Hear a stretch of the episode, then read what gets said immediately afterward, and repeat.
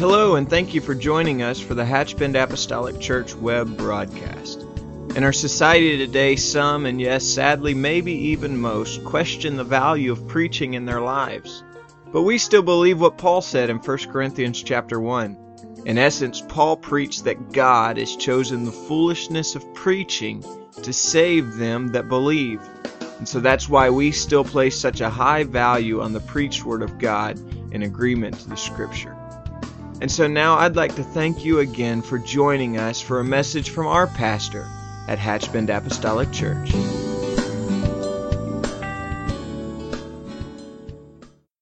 Jesus' name, please remain standing. Let's let's let's lean in and let the Word of God speak to us once again. Praise God. Praise God. Amen. Aren't you grateful to be in this place and to feel what you feel today in the Holy Ghost? Amen. We serve a great God. And uh, I'm excited about what the Lord is doing in our midst. I said in our beginning of our first service that I feel like the Lord had laid something on my heart and stirred me some months ago.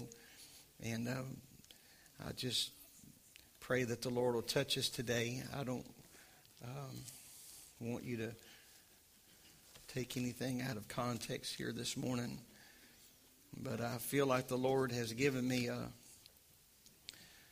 you ever met people that knew how to get the plane in the air, they just didn't know how to land it?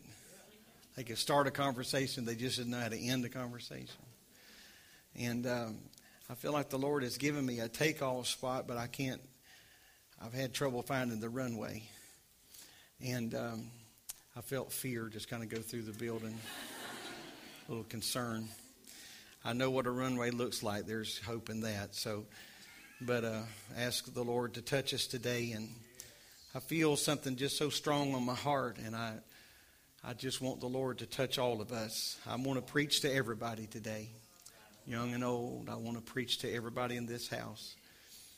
Amen. I thought about something a moment ago. I was sitting there. I, I, I thought maybe we'd just ask the ushers if they will to keep the front office door unlocked, and and if we just kind of go on here today, and it looks like you may be late for work, and you need to call in about that, you can slip back there and make a phone call. Amen. I've thought about that, and I thought to myself, I was thinking about that in a cute way, and I thought to myself, you don't know how bad I wish that would happen. Just the Spirit of the Lord would just take over this house, and midnight would find us right here. Amen. Well, I just threw out a challenge, didn't I?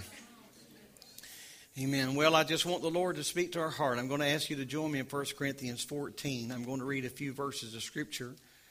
And I'll let you know up front that I understand that Paul, in his writing here, is dealing with tongues and spiritual gifts in the church. And so I'm, I'm just kind of wanting to extract from this passage of Scripture a thought. And I'm not trying to take anything out of context today, but I just want. Um, I just want the Lord to speak something perhaps to our heart. 1 Corinthians 14 and 8. The Bible says, For if the trumpet give an uncertain sound, who shall prepare himself to the battle? So likewise ye, except ye utter by the tongue words easily to be understood, how shall it be known what is spoken? For ye shall speak into the air. In verse 10, and, and again, I understand what Paul is speaking about, but I just want to pull from verse 10 something. There are, it may be, so many kinds of voices in the world, and none of them is without signification. And I want to borrow that phrase today so many kinds of voices in the world. And if the Lord will help me today, I just want to preach to you from this thought voices. Voices.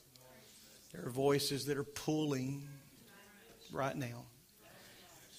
I've said this so many times as well as many others. It's amazing, isn't it, that right in the midst of our even praise and worship, we can be singing with using this instrument right here, singing, and other things are pulling our mind in another direction.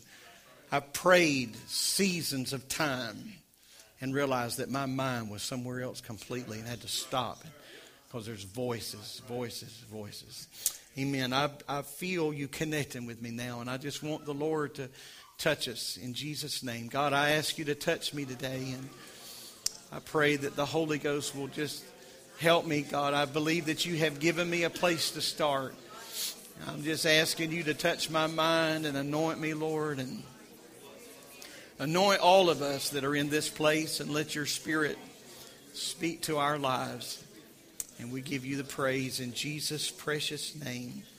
Amen. And you can be seated. I'm going to be sharing just some information with you that I have garnered from other resources, of course.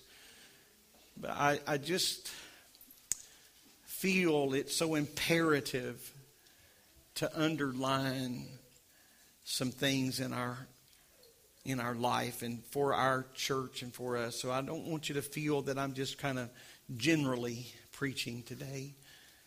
But I want all of us to accept this as though you and I were just having a conversation in your vehicle riding down the road. How's that? Amen. We live in a time where many voices are attempting to influence everyone. I don't think any, I, I really truly don't think anyone would be exempt from that, young or old. But most especially today, I feel in my heart to, to talk about the youth of our day. And so I want our young people to certainly tune in. I know they're not all just seated right here, but wherever you are across this building today, I want you to tune in. But I don't want one adult in this house to think that I'm just talking to them because I'm talking to everybody. Youth ministry, as we know it today, has really risen out of a need. Um, if you were to look back through time, and I'm, I'm talking about just uh, decades ago, you would not find youth ministry as we know it today, as we define it today. You would not find youth ministry within the church decades ago. That doesn't mean there wasn't any young people in church but there was no youth culture within the church.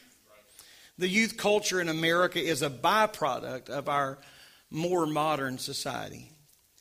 There are, of course, some things about young people that are universally true. They have been from the beginning of time, and I suppose they will be till the end of time. So, the issues of dealing with young people and the issues that young people deal with are not new to the 21st century. They are as old as time itself. But our society, and I'm talking about America today, our society, I'm sure maybe this could reach beyond, but I'm just talking about America today. Our society has created something that simply cannot be ignored. And so, perhaps as a precursor to some of my earlier comments, I do want you to understand the context, at least, of my heart. I am simply trying to stir up our pure conscience today. By no means am I suggesting that we should sell everything we own and go move into a cave and kind of wait for the Lord to come or hearken back somehow to some bygone era of time or way of life. I'm not suggesting that at all. I just simply want to present some truths and then, with the help of the Lord, I want to attempt to contrast that against where we are living today. So let's consider, if we can, for a few moments here, America of bygone days. For the most part, America was a nation of agriculture. Countless farms dotted the American landscape, and from this backdrop, many things were set in motion. During this agricultural era, one of the most outstanding, perhaps, characteristics of that day was the simplicity of life. Now, I'm not talking about labor and things of that nature, but it was, it was just a more simplistic way of life. Time seemed to move at a much slower rate. Life, in some ways, would have been simpler. Now, again, don't get me wrong, the days were just as long, summer's just as hot. Many times it may have even seemed longer because compared to the technology that is available to us, the work was much more labor intensive. They cleared land by hand or with mules and horses, or perhaps even if they had tools, they would be certainly unsophisticated if we compared them to today. However, from the beginning of time until about the last 100 or 125 years or so, life in America didn't change as much. It was just seemingly much the same from generation to generation. People lived on farms, they produced much of their own goods.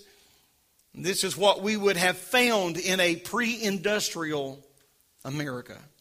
There wasn't a tremendous number of large cities, so life was being lived out with a large degree of sameness. Sameness from one generation to another generation. Since most families were tied somewhat in some way to this agricultural life or lifestyle, the future role of young people was somewhat preset. Again, there's exceptions to everything. Just kind of stay in the big middle of the furrow here with me. If your father was a blacksmith, for instance, chances were that if he had a son, his son would be a blacksmith. If the father were a carpenter, again, most likely the son would follow the trade of his father as an adult. If your father was a farmer, on and on and on. There, your future was just somewhat settled. It was there. That's what you did. That was what you were exposed to at an early age and most all of your life. That, therefore, that generally set the pattern for the next generation to follow. The end result of this pattern of living was uh, what maybe some have referred to as a smoother cycle of life. You just transition from one generation to another with a generation behind you sort of knowing where they're going. They know what their future is going to be. Now, I, I am not, and don't accuse me, please, of looking at yesteryear through rose colored glasses. I understand the heartache and the pain of yesteryear, but I'm just reaching for a point. This cycle of life almost completely eliminated one of the greatest questions that young men and young women of this generation and of all generations have always asked, and that is, What am I going to do as an adult? Because you see, those questions were already answered. They already knew their future was somewhat set. They're not lost in time, they're not lost in life. That question for many and for most was essentially answered when you were born because you generally did whatever your parents did. Not only that, but the, the period of adolescence was very brief when we think about it, contrasting it against today. This brief period was still referred to as youth, just like we refer to it today, but it wasn't a long period of time like it is today. Also, the time between when a young person reached puberty and when they were married was not a long time. Now, think about something with me. I know this is true of me, and I think it would be true of more than just me in this house. But just think about how many of you had parents or grandparents that were married around the age of 14 or 15. So we think about that. And so this is a reality. I, I, know that kind of sounds taboo today, but I'm just asking you to go back with me for a little bit. Now, maybe some of them held out a little longer and they waited till they were 16 or something, but you get my point. And so if the average age of a young, if the average young person reaches puberty at the age of 15, and if they were often married one to three years around that 15 year mark or that time frame, then they didn't have to live through a long period of this time called adolescence because life was kind of defined. You just knew where you were going, what you were going to do, where you were going to be. And so by doing so, young people of that era did not have to cope with as many of their physical passions, and they certainly didn't have to cope with them for a very long period of time before they were married morally and culturally, that was certainly an advantage, especially given the fact that they did not live in nearly the promiscuous society that we live in today. And so you see this nest that I am trying to build in our mind that there were there has always been youth. There've always been young people, but it was just a short period of time. They were not confronted with the same level, certainly, of open sexuality and perversion that our young people face today. And so all of this makes for a balanced sense of goodness. There was just an overall sense of goodness. There's always been evil and immorality, but overall there was a sense of goodness. It seemingly has the right ingredients for solid families and solid futures. In the early 1900s, close to, the, close to 50% of the population of the U.S. still lived on farms or in small towns. And so this period of adolescence was brief. Also, in many cultures, in many of these agricultural settings, um, a lot of people had territorial claims. And so this meant that families would own large parcels of land. Consequently, when their children were grown, they would inherit a portion of that land. And, uh, and from that, perhaps in some cases, even take the timber from that land and build their own house. And because of this benefit, there were no real mortgages and, and things of that nature. Life just had a much more simple flavor, amen, compared to where we are today. Debt, certainly as we know it today, was nearly non existent. So if you look at this timeline, if you will, your future was already set because you were perhaps going to most likely follow the path of your forefathers. You were going to get married at an early age. You would perhaps inherit land from your family and maybe even build a home and your future right there on that piece of property. We don't live too far away from people today, right here in, in some of our surrounding communities, that have lived, some have been born, lived, and died on the same parcel of ground then that would be true. And so if we roll the tape back a few decades, we can see how clearly true that would be. And so I think you see the picture that I'm trying to paint. To be sure, life was not perfect. It was still fraught with many of the same things that we face today. Sickness and pain and death and disappointments. And, and again, there's always been evil and always been a sense of immorality. But in other ways, life was much simpler than it is today. One of the greatest blessings was found in the fact that, that as a young person, you knew where you stood. You knew what your future was going to be. It was pretty well laid out before you, and so you weren't pondering what you were going to do tomorrow. Basically, the only requirement to be an adult at this age was the ability to do physical labor and or be a homemaker. And as soon as you had that ability and that strength, uh, nailed down, if you could work in the field, had the ability to sew and cook and things of that nature, you were considered, for the most part, an adult. Now think about that. Sometimes 13, 14, 15 years of age. When you could do those things, you were soon to be able to reach economic dependence at a much earlier age than we do today. You had your own house, time, your own cattle, your own crops, and and so in this age, we find a much smoother cycle of life. However, in the, in the, follow me now, in the age, in the dawning of the industrial age, there was a shift in America. There was a shift in the world, but there was certainly a shift in America. In the dawn of the industrial age, the American family started seeing changes within the landscape of the home. Amen. During the industrial age, the factories started to slowly but surely replace the farms. And cities began to replace the old small towns and the homesteads. America's youth were destined to be greatly and deeply affected by the shift that is coming in life. With this move from the farm to the cities, there were going to be now new work roles within the family.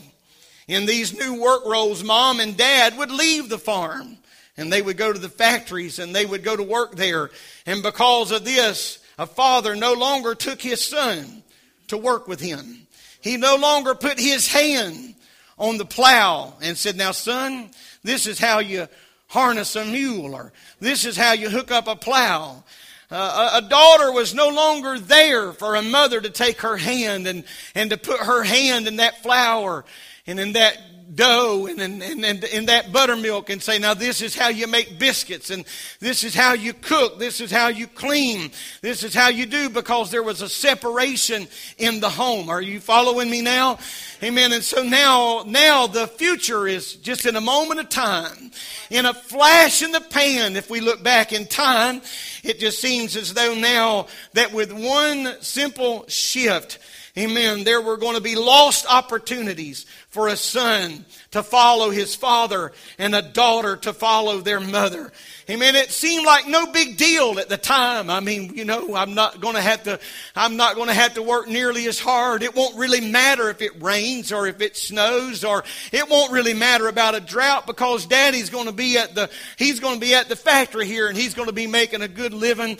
I'm going to have a good retirement, going to have health benefits. I'm going to have it all. Everything's going to be better.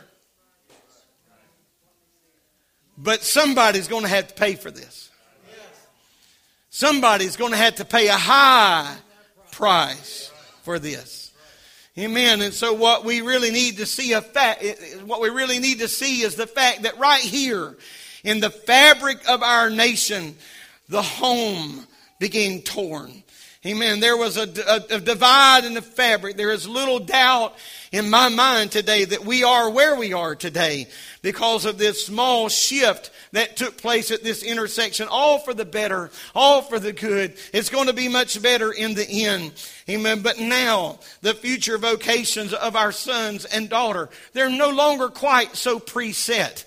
Now they are, we are injecting into their life some question marks. Now a true measure of uncertainty is placed in the hearts of young people. And can I tell you today that the question on the hearts of many young people is what am I going to do with my life? Amen. I was at a graduation, high school graduation just a few weeks ago. Our destiny here was one of those graduates and, and I stood on that field and please do not think I wasn't being cynical about any of this, but, but there was the heart of a pastor and the heart of a, a father and the heart of an adult that was standing there at that moment of jubilation, that moment of excitement.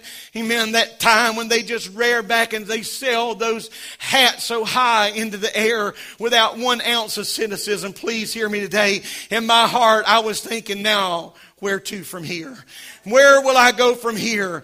Because up to this moment, I knew what time I was getting up and I knew what time first period started. Up to this moment, I knew when I was eating lunch and when I was going home, I knew how long the bus ride was going to be. But you see, there's a Monday coming. There's a Monday coming right around the curve. Amen. And I know some of those young people on that field that night knew what they were going to do and their, their colleges were set. But you get what I'm saying. There's a question mark. What will I do with my life? Life from here? Amen. Where will I go from here? A true measure of uncertainty because this steady cycle of life has now come to an end. What also happened as a result of this gap between parents and children was the, was the fact that the adult status that adult status was delayed. Now, in a generation or two before, you're 14, you're 15, you've proven that you can plow a field, you're proven that you can do this, you're proven that you can be a homemaker, and, and so it seems in, against our day to day, that seems horribly young, but they're already adults. Amen. Some of them, I'm not trying to embarrass anybody in this house today, but some of those would fall into that category that are sitting right here. They're young mothers, they're young fathers, but they entered adulthood at a very, very early age. But now, due to the shift and the cycle of life, amen, the adult status has been put off. Back on the farm, youth was simply a doorway, if I could just perhaps use that as an illustration. Youth was just a doorway. I mean, you're young today, and, and uh, guess what? You're an adult tomorrow. I mean, it's just a doorway. It's just a passage. You just, you just step through that. And then it's just a passageway to step through, as we discussed, a very brief interval of time. But if you compare that to the industrial age, and then what would soon be the technological age, this period of adolescence, for the sake of an illustration, is no longer going to be a doorway, but now we've turned it into a hallway. Now we're not just stepping from childhood to adulthood, or childhood, adolescence, adulthood. We have extended that period of adolescence, amen, almost immeasurably, almost immeasurably. Now, like a hallway, Furthermore, we would see with each decade that has passed since the dawn of this time that this hallway of youth has gotten longer and longer and longer and longer. This extended period of adolescence is the byproduct of our culture. Now, we find another shift in our nation, the technological age, and I don't want to spend too much time here on this, but I will say of this age that this age now is requiring more and more education. So what are we doing? We're extending the hallway. We're just making the hallway longer. We're keeping young people in this abyss a lot longer. They don't know. Amen. It's, I didn't I didn't bring these figures with me to the pulpit today, but uh, American families, young American families, are waiting later and later in life to marry and to have children. Why? Because they're trying to get their careers set. They're trying to get their college set. And many of them, by the time they get out of college and by the time they are married and by the time they're thinking about having children or having to second guess that option because they have hundreds of thousands of dollars worth of student loan debt. Are you hearing me today? Amen. We are, we're placing and we're pushing our young people into this hallway of uncertainty. And in this hallway of uncertainty, they're no longer children, but they're not yet quite adults. They're no longer children, but they haven't made it through this hallway. They haven't jumped through all the hoops and gone through all the process. And you hear me, I don't want to get ahead of myself today, but it's in this hallway. This is where I'm concerned because it's in this hallway that hell is taking advantage. Amen. And their voice, the voice that they hear of which way are you going to go and what are you going to do. There's a pull in this hallway of uncertainty. Amen. There are voices from another world that are saying you don't need to do that and you don't need to go here and you don't need to go there. You need to get away from your mom and dad and you need to get away from their ideology and you need to get away from their rules and their regulations. And there are voices that are in our minds and in our hearts today. And so I say, Lord God, help us to realize that there are voices and not a few, and none of them are ineffective. Amen. In this world today, they all have a message. They're all preaching something. And I say, dear God, where is the church? Amen. I hope that we're not in the corner with our hand over our mouth. I hope that we don't have the leadership of churches, amen, somewhere with a with a, with a potato sack over their head. Amen. Saying, don't say that and don't do this. Amen. But I pray that we would let the voice of heaven speak in every Sunday school room. Let the voice of heaven speak in every children's church service. Let the voice of heaven, let it speak in every youth service. I pray that the voice of an almighty God would preach and would speak every time we walk into this holy house. There are voices in this world, and we need the voice of God to speak to us. We need the voice of God to speak to us. So again, we have to understand this contributing factors that extend the period between childhood and adulthood. I'm repeating myself a little, but it's not just grade school, but college, as I said. Amen. It's necessary to live. Amen. Which makes this hallway of youth even longer. So the things we're requiring more and more and more to be an adult. Amen. To become an adult today is a pretty difficult thing. Before, you just cook and sew. Feed a few cows, ride a horse. I'm not trying to oversimplify, I'm trying to make a point. You could step out of childhood into adulthood pretty soon, but the culture of our world has changed as such. Is there so much time between childhood and adulthood? You can't hardly get a job or at least a career job, certainly while you're in school. You can't able to buy a house or a home while you're in school. And so the end result of this fact is that young people are being pushed out of childhood, but at the same time they're being delayed from adulthood. Amen. They're pushed from the crib. But on the other end is a force saying, No, not yet. You're not an adult yet. You're not here yet. You're not grown yet. You're not this yet. You're not, amen. Do you see the dilemma? Amen. Young people don't know where they fit into society. And therefore, many of America's youth have got lost in these transitions of life. Now, I don't want to belabor the point here today. Amen. But I think that this lostness of our youth is no doubt what contributed to a lot of the 60s and the 70s rebellion. Amen. Because there were kids that didn't know where to go and they didn't know what to do. And so they just rebelled against all authority because there was nobody to take them by the hand and to show them this is the way. Amen. I just need you to help me today for a little while.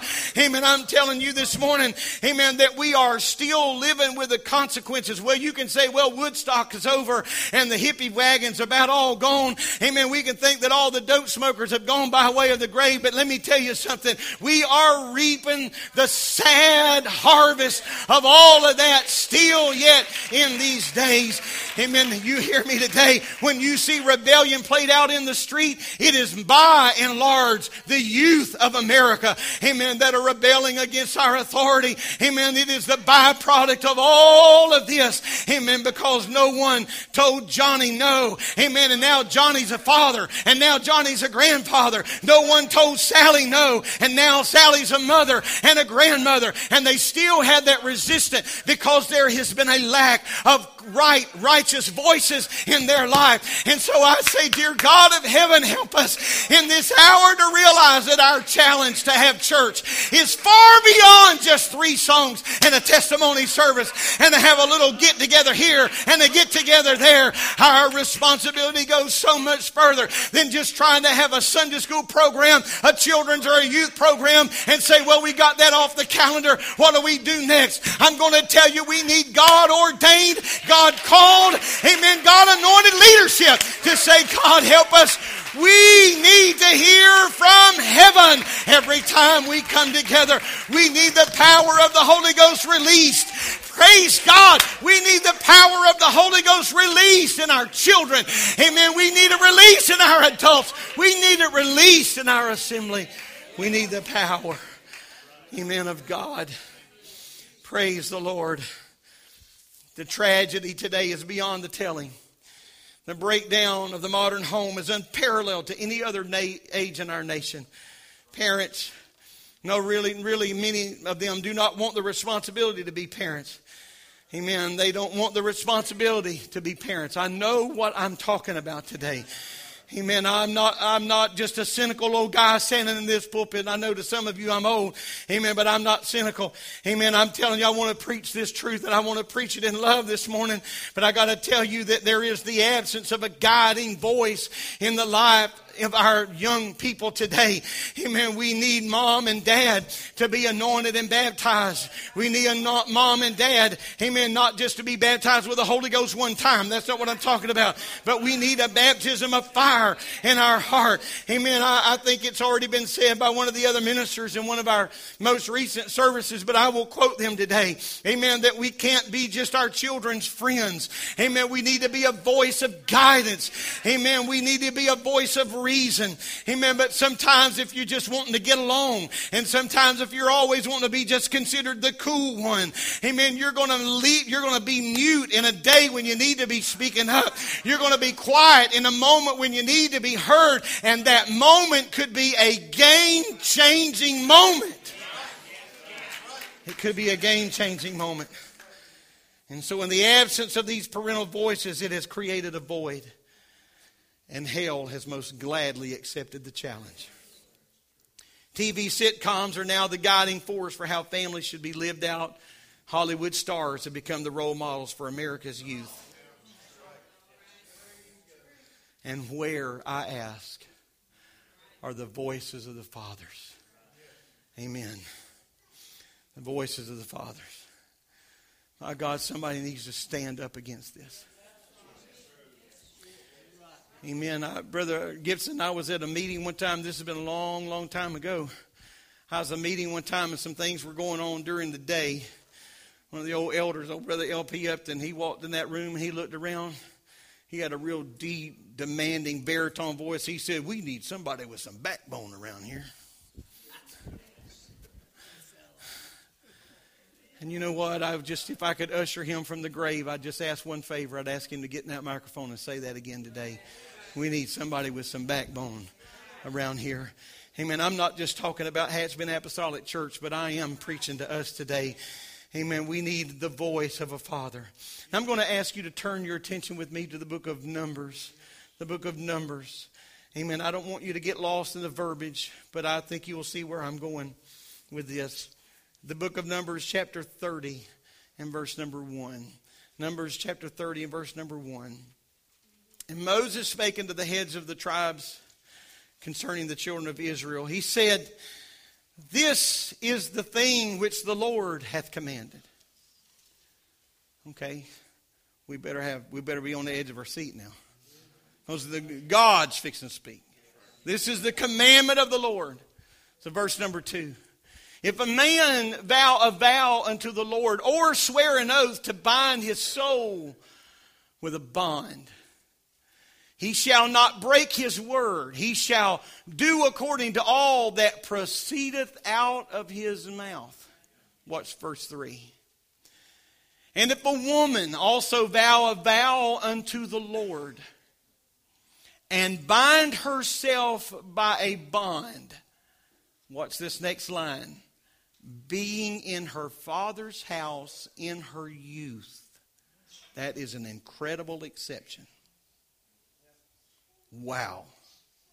An incredible exception coming. Being in her youth, being in her father's house, verse number four, and her father shall hear her vow, and her bond wherewith she has bound her soul, and her father shall hold his peace at her, and her father shall keep his mouth shut. You with me now? Then all her vows shall stand, and every bond wherewith she has bound her soul shall stand. But verse 5 But if her father disallow her in the day that he heareth, not 12 years later. Not wait till they're 18. Not, not wait one day we'll get around to fixing this. But in the day he hears her, if the Father disallowed her in the day he heareth, not any of her vows or her bonds wherewith she has bound her soul shall stand. And the Lord shall forgive her because her father hath disallowed her. Amen. Now, I am not here today to try to take anything out of context, but I want to draw out of this passage of Scripture, amen, a pretty obvious thought. Amen. This focuses on the Father's voice. But if I may, I want to broaden the point of this passage to include the voices of all fathers and forefathers, so to speak. And so when we think about forefathers, we don't really think about that being gender specific, and that would include both the voices of the mother and the father. Amen. It would include, I think, with some to some measure, those who had influences on our life. And so although Nehemiah, or Numbers rather, is referring to a young lady, this same truth held true to young men that had not come to age as well. And so, with that thought in mind, I want you to listen to the power of the verbiage of Numbers chapter 30. The Bible says, if they vow a vow in their youth, this is key. Amen. This is so key. If they vow a vow in their youth and they're still in their father's house. And the father hears that vow. And if he says, well, I'm just not going to do anything about it. I know she's a youth and I know he's a young man and, and they're not even to the age of accountability. And the law would forbid this or forgive this, but I'm just going to be quiet. It was the same thing as the father saying, yea and amen and so be it. And at an early age, while the Bible says she was still a youth and in her father's house, that God God would hold them accountable. Amen. And God would hold that to their charge. But the Holy Writ said, but if the Father hear that vow, in the day that he or she bowed that vow, that Father could stand up and say, wait just a minute, God. Amen. They don't know what they're talking about. They're too young to be making decisions like this. They're too young to let this affect their future and see where they're going. The Bible said that God would hear the voice of the Father and that he would disallow that vow and forgive them. And so I'm asking you today, if a voice can be that powerful, then why in the world aren't we using our voice? If a voice can, if a voice can change the mind of God, then God forgive us if we are if we are sitting silent. God said to Abraham, He said, Move out of the way, Abraham. I'm going to destroy Sodom and Gomorrah. I'm going to destroy, I'm going to destroy Sodom and Gomorrah. And Abraham didn't go out there and wax all eloquent and do a little dance and a pony show. No, no, no. Abraham lifted his voice and said, Hey God, what if I can find 50? Amen. Hey God. And so the Lord said, For 50 I will. And he lifted his voice again, Sister May, and said, What if I can can find 40? And what if I can find 30? And what if I can find 20? And what if I can find 10? I'm talking about the power of a voice today. I'm saying, God, anoint some mama and anoint some daddy and help us stand and be heard in this very hour. Can we clap our hands to the Lord?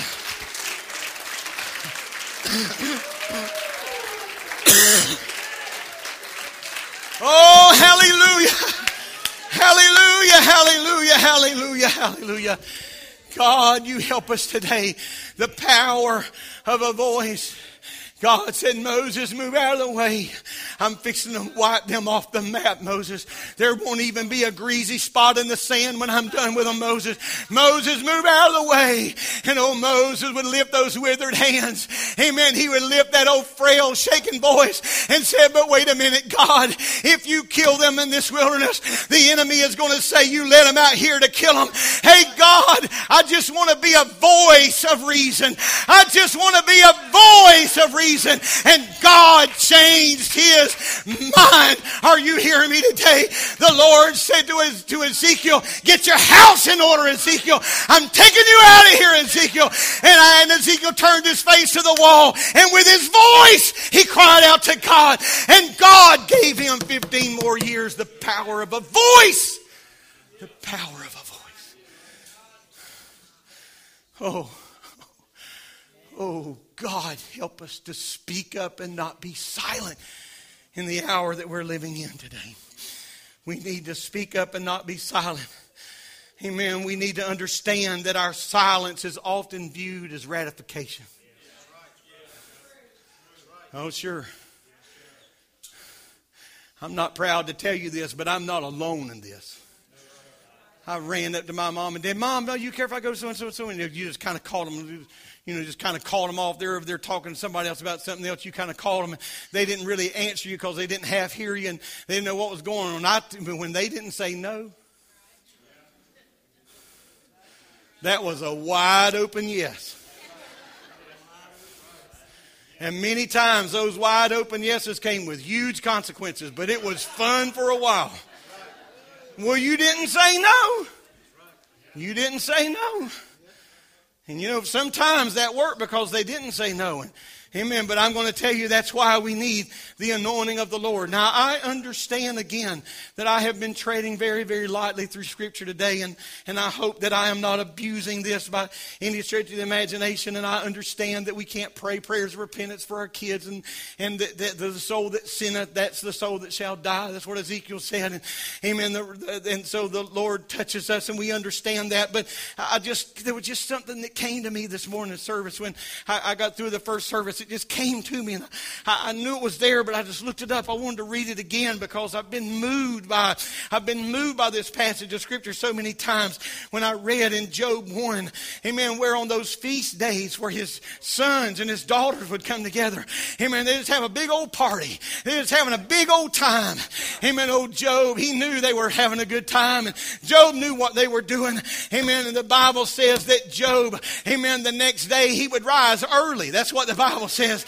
Amen. He would rise early in the morning, and old Job's over there building a fire.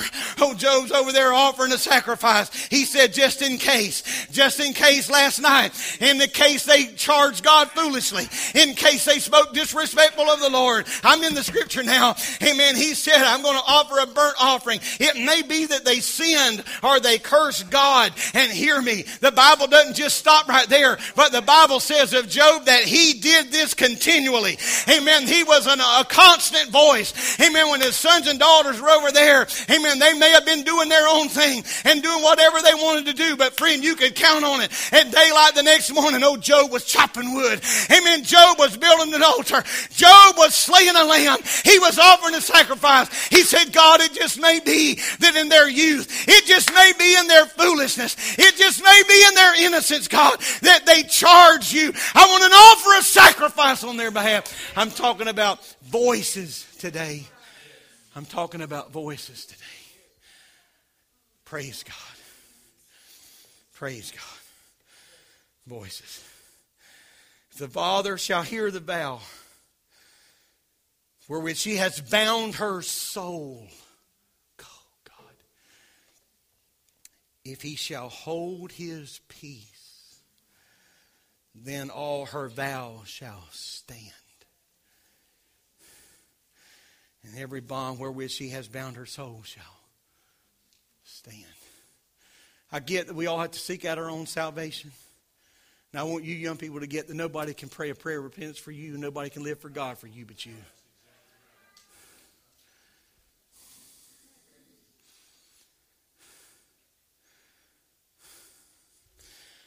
I'm hesitant to talk about my family because I know my family's not perfect. And, and so I don't want you to think that I've got somebody on some crystal palace somewhere. I'll tell you the home I was raised in. I was raised in the home of a praying mother. And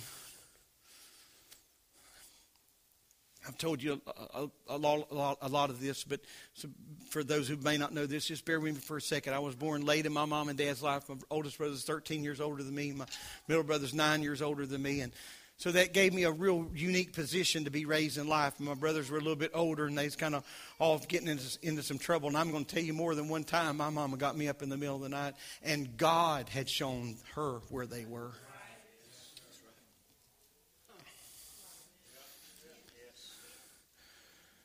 I'm not, this, this preacher's not blowing smoke to you today. I remember the looks of my brothers when we drove up.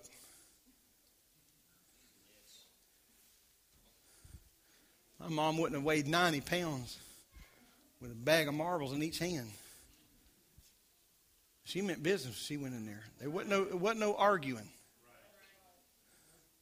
My wife was raised in the home of a grandmother that could not read or write. And more than one time, the Lord has woken her grandmother up in the middle of the night because some of her kids were somewhere she didn't belong, and God would lead her straight to where they were. You talking about an embarrassing moment. But you know why? Because there was a voice that said, We're not going to do this. We're not going to go here. We're not going to do this. Amen. I, have I've shared this with you before, but I'm going to tell you that put something in my heart. I got up, was dating a young girl one time, and I had a curfew. Her curfew was later than mine. And I had a curfew. I had to be in a little bit earlier. And I'm trying to figure out how we're going to, you know, cross this little awkward bridge. And so, um, you know, I'm thinking, man, I got to go.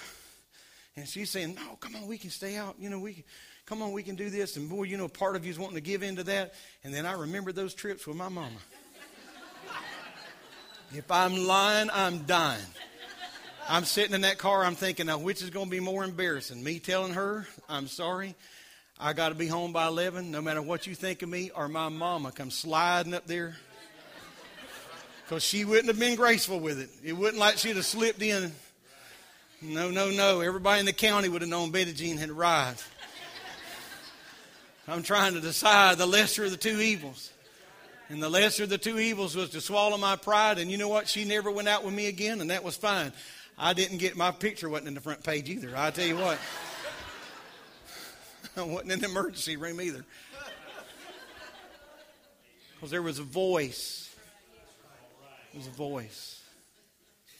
A voice. Amen. I'm not trying to laugh this away today, but a voice of our elders. I believe we need men and women to stand and plant our feet in the soil of truth and be heard. You know, the Bible is replete with examples of elders teaching the younger and elders being examples to the younger. More now than ever before, I know we can't go back in time. We can't fix what I've talked about here today.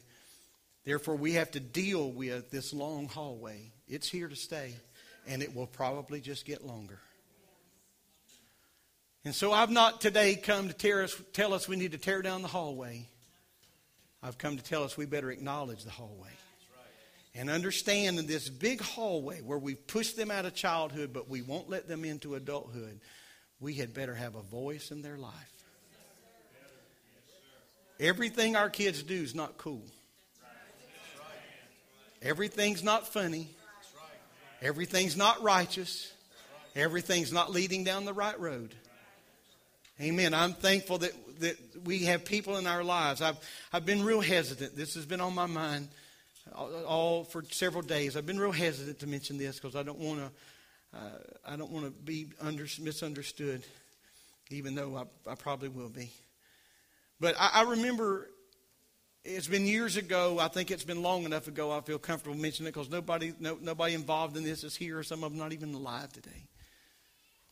But I remember many years ago, one of the young ladies in our church was kind of going through a tough time in her life, and she had kind of gone out and done some things. And one of the elderly sisters in the church, who really was a prayerful person and a very, I think, very dedicated and sensitive person to the Lord, went to this young lady in love. Now, this was not a minor child I'm talking about, not a minor child. Went to this young lady and just tried to admonish her, you know, you need to just don't don't go where you're going. Don't don't do this. Don't go down this road. And she went and told her mama. And when her mama got through talking to that elder in this church, it wasn't pretty. Don't you talk to my girl that way. It ain't none of your business. Now, I understand that we got a lot of people that would love to fulfill the office of a busybody. They, they already got the job, they just don't have the badge. And that's not what I'm talking about. I'm not talking about somebody just trying to clean everybody else's clock and mow everybody else's yard. But I'm talking about the elders that Titus talked about ought to take the hand of these young. Help us. And let, let me tell every parent here something that before you chase off every voice of influence in your child's life, don't ever discount one day you may need that voice. And some that you think are going to be the voice is not the voice they need. And some that seem like the most unlikely source in the world God will pull them out of the crowd. Amen. So don't ever resent. I'm not talking about yanking somebody's kid up by the nape of the neck and pulling your belt off. I hope you got understand what I'm saying. I'm not talking about that. But I'm telling you, we need a voice of guidance in our life. Amen. We need Sunday school teachers that have the liberty to teach what is in this word and what this church stands for.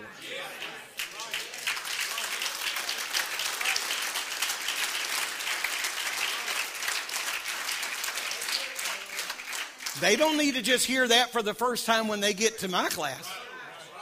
They don't just need to hear that for the first time when they get to the youth service. They, they, need, to, they need to understand. I'm telling you something. I don't take this lightly.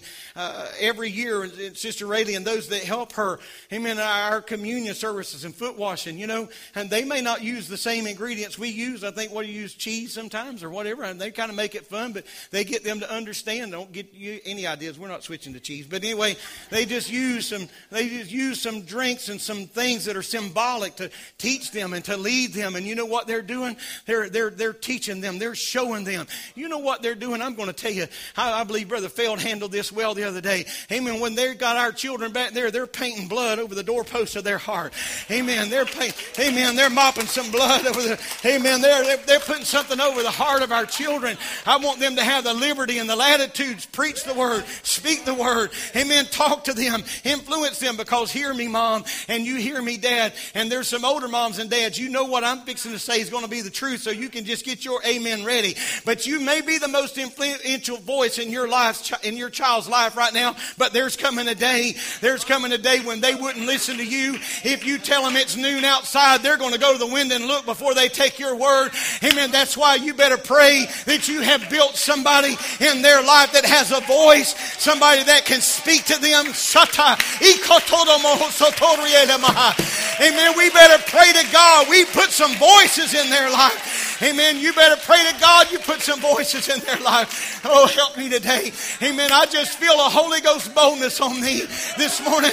Amen. But I'm going to tell you something. If you spend all week long tearing down your Sunday school teacher, if you spend all week long tearing down your youth director, if you spend all week long tearing down your pastor, you're wasting your time to tell them you better go talk to Brother Boyd. Amen. You better go talk to Brother Justin. You better go talk to Brother Daryl. You better go talk to Sister Amy. You better go talk to Sister Rayleigh. If you have filleted them every day of the week, you're wasting your time because you have muted their voice. You have muted their voice in their life. You've muted their voice. Praise God. Praise God. Thank you, Jesus. Let's stand. I've, I've got sense enough to know you're done.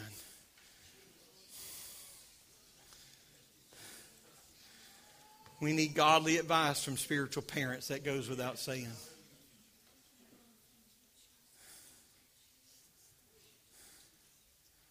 I just need some parents to help me right now. It's a cat of a different color when it's yours, ain't it?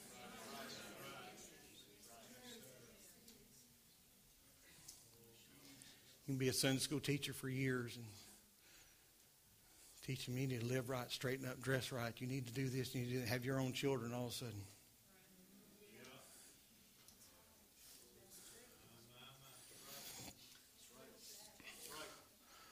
All of a sudden, them running around kicking somebody on the shin. Cute now. I'm walking past somebody spitting on them. Well, they hadn't had their nap.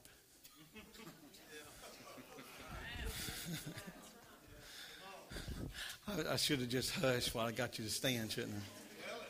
But it is the truth. It gets different. And then that kind of does times two when it's grandchildren.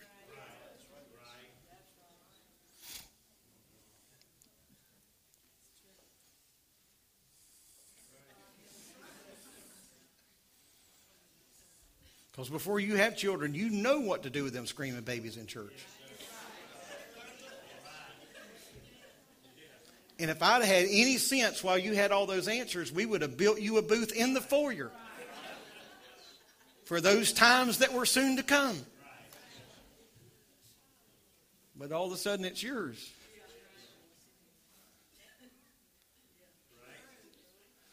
I'm not even sure how I got on this. I am honest to goodness, I don't know how I got here. But I'm telling you that we need we need we need really me to get back on track. That's what we need the first thing. But we need to understand that here's here's where I was going. Thank you, Lord Jesus. It was like a rabbit; it can run in circles, so they say. I have to look back and I have to admire the parents before me because see, it was difficult for them too. But they stood. And they said, No, we're not going to do that. It wasn't any easier for them than it will be for us. No more difficult for us than it was for them. Amen. So they need, we need our leadership. Amen. We need someone that will help. And, and I'm going to reach back to a couple sermons ago, but what we need is somebody that can help reduce the distance between Mount Olive and Jerusalem. And that's what these ministries will serve to be. I'm going to close with this because I've actually been told this through the years, not many times, and it's been decades. I heard someone say to me, they said to me, not heard it, they said to me, I just don't want to make my children go to church because I was made to go to church, and it put something in me. We have heard that. And you know what I said? You make them eat, don't you? You make them get an education, don't you? I mean, this is nuts. And pardon me for being so blunt. That's crazy. I don't want them to have a bad feeling about it. Are you kidding? They won't have a bad feeling. I'm glad. I'm glad. Uh,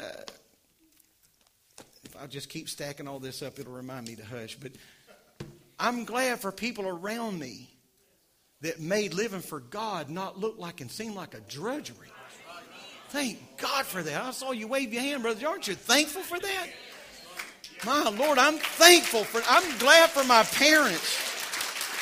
And I'm glad for my parents, but I'm glad I had Sunday school teachers. Man, they just kept me riveted. I mean, I'm I'm glad for Sunday school lessons and youth lessons that I'm glad that they man, they just had such joy in their heart and, and peace in their heart and their home and it just created something in me. Amen. Don't fall prey to the voices. Now, I'm going to summarize all this. The doorway, it, the, the step used to just be a doorway, now it's a hallway. And in this hallway, there are more voices to fill the minds and the hearts of our young people. And I'm asking you today, let's fill that hallway with positive voices. You can live for God. You can do this. You can live for God. I mean, everyone, I want every one of these young people to look at me. I mean, you can live for God. You can live for God in school. You can live for God. You can live for God. You can live for God. You can live for God. You can live for God. All across this audience, you can live for God. You don't have to wreck your life. You don't have to wreck your life. You can live for God. Amen. Yes, you can. Yes, you can. Praise God across this building, let's pray. I'm not sure how to end. I'm just going to ask God to seal this word in our heart today. God, I pray that your anointing will touch us. I know, God, this has kind of been instructional or whatever today, but I pray that somewhere in our mind, in our soul, in our spirit, oh God, that we can get a hold of this and let this get a hold of us. Let something, God, let something with tentacles. Let something barb and prick our heart. Let something touch us today. And God, let us speak up. Let us speak up. Speak up loud and speak up clear. Praise God. Praise God. Praise God. I'm going to ask every man in this house, I'm going to ask every lady in this house, amen, to live a holy and a righteous life and do it with your smile on. Amen. Don't walk around like you've lost 10 of your best friends. I'm going to tell you that I'm unspotted from the world. Amen. The reason I'm dressing modestly is because I'm covering up what doesn't belong to somebody else. It's not on display on purpose. It's not on display on purpose. It's not on display on purpose. Amen. I need every lady in this house. I need every man in this house. Amen. We need the godliness and we need the righteousness and we need the holiness of the Lord to be imparted into our children and our youth. And I'm going to tell you, don't worry about standing out at school. Because some of those, I saw a girl yesterday, I saw a girl Friday. I know you're standing in such hope. Getting some of you got your eye on the door. I saw a girl walking in Publix the other day. If I'm lying, I'm dying. It looked like a, a disc this big around her in her ears and, and a, whatever looked like. I don't know what it was in her nose and all this kind of stuff. And I thought, there's not one reason for our young ladies to be ashamed. She wasn't no more ashamed. She was almost daring somebody to say something about her. Amen. You keep your dresses on and you stay holy and you stay righteous before the Lord. And you young men, amen. You young men, don't be ashamed to look like young men. I got one more thing to say if you got time. One more thing to say if you got time. The Lord hates mediocrity. He said, I'd rather you be hot or cold, but because you're warm, I'll spew out of my mouth. He's a God of lines, a God of defined lines. Listen, we, for generations and decades perhaps, wondered what in the world is the big deal with gender identity? We, well, we shouldn't be asking that today.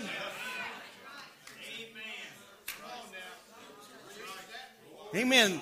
That's, that's why this was in the Bible years ago. That's why I've been preachers have been talking about this.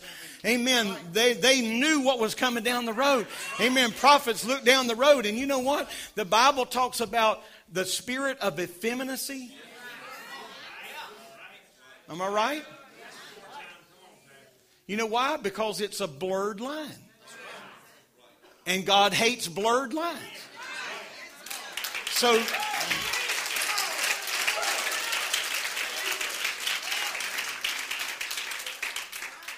Amen. We need manly, godly young men and feminine, godly young ladies. Amen. I'm going home. I don't know about y'all. God bless you. I love you.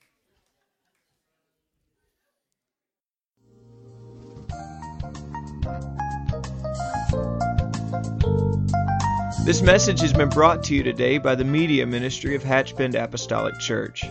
We pray that it's ministered to you in some way, and we'd like to take this opportunity to invite you to join us in service here at Hatchbend Apostolic. Our Sunday services begin at 10 a.m. and our Wednesday night service at 7:30 p.m. For any more information or to speak with our ministry staff, please feel free to call our church office at 386 935 2806 or you can visit the contact link here on our website. Again, thank you for listening, and we pray God's richest blessings on you and your family.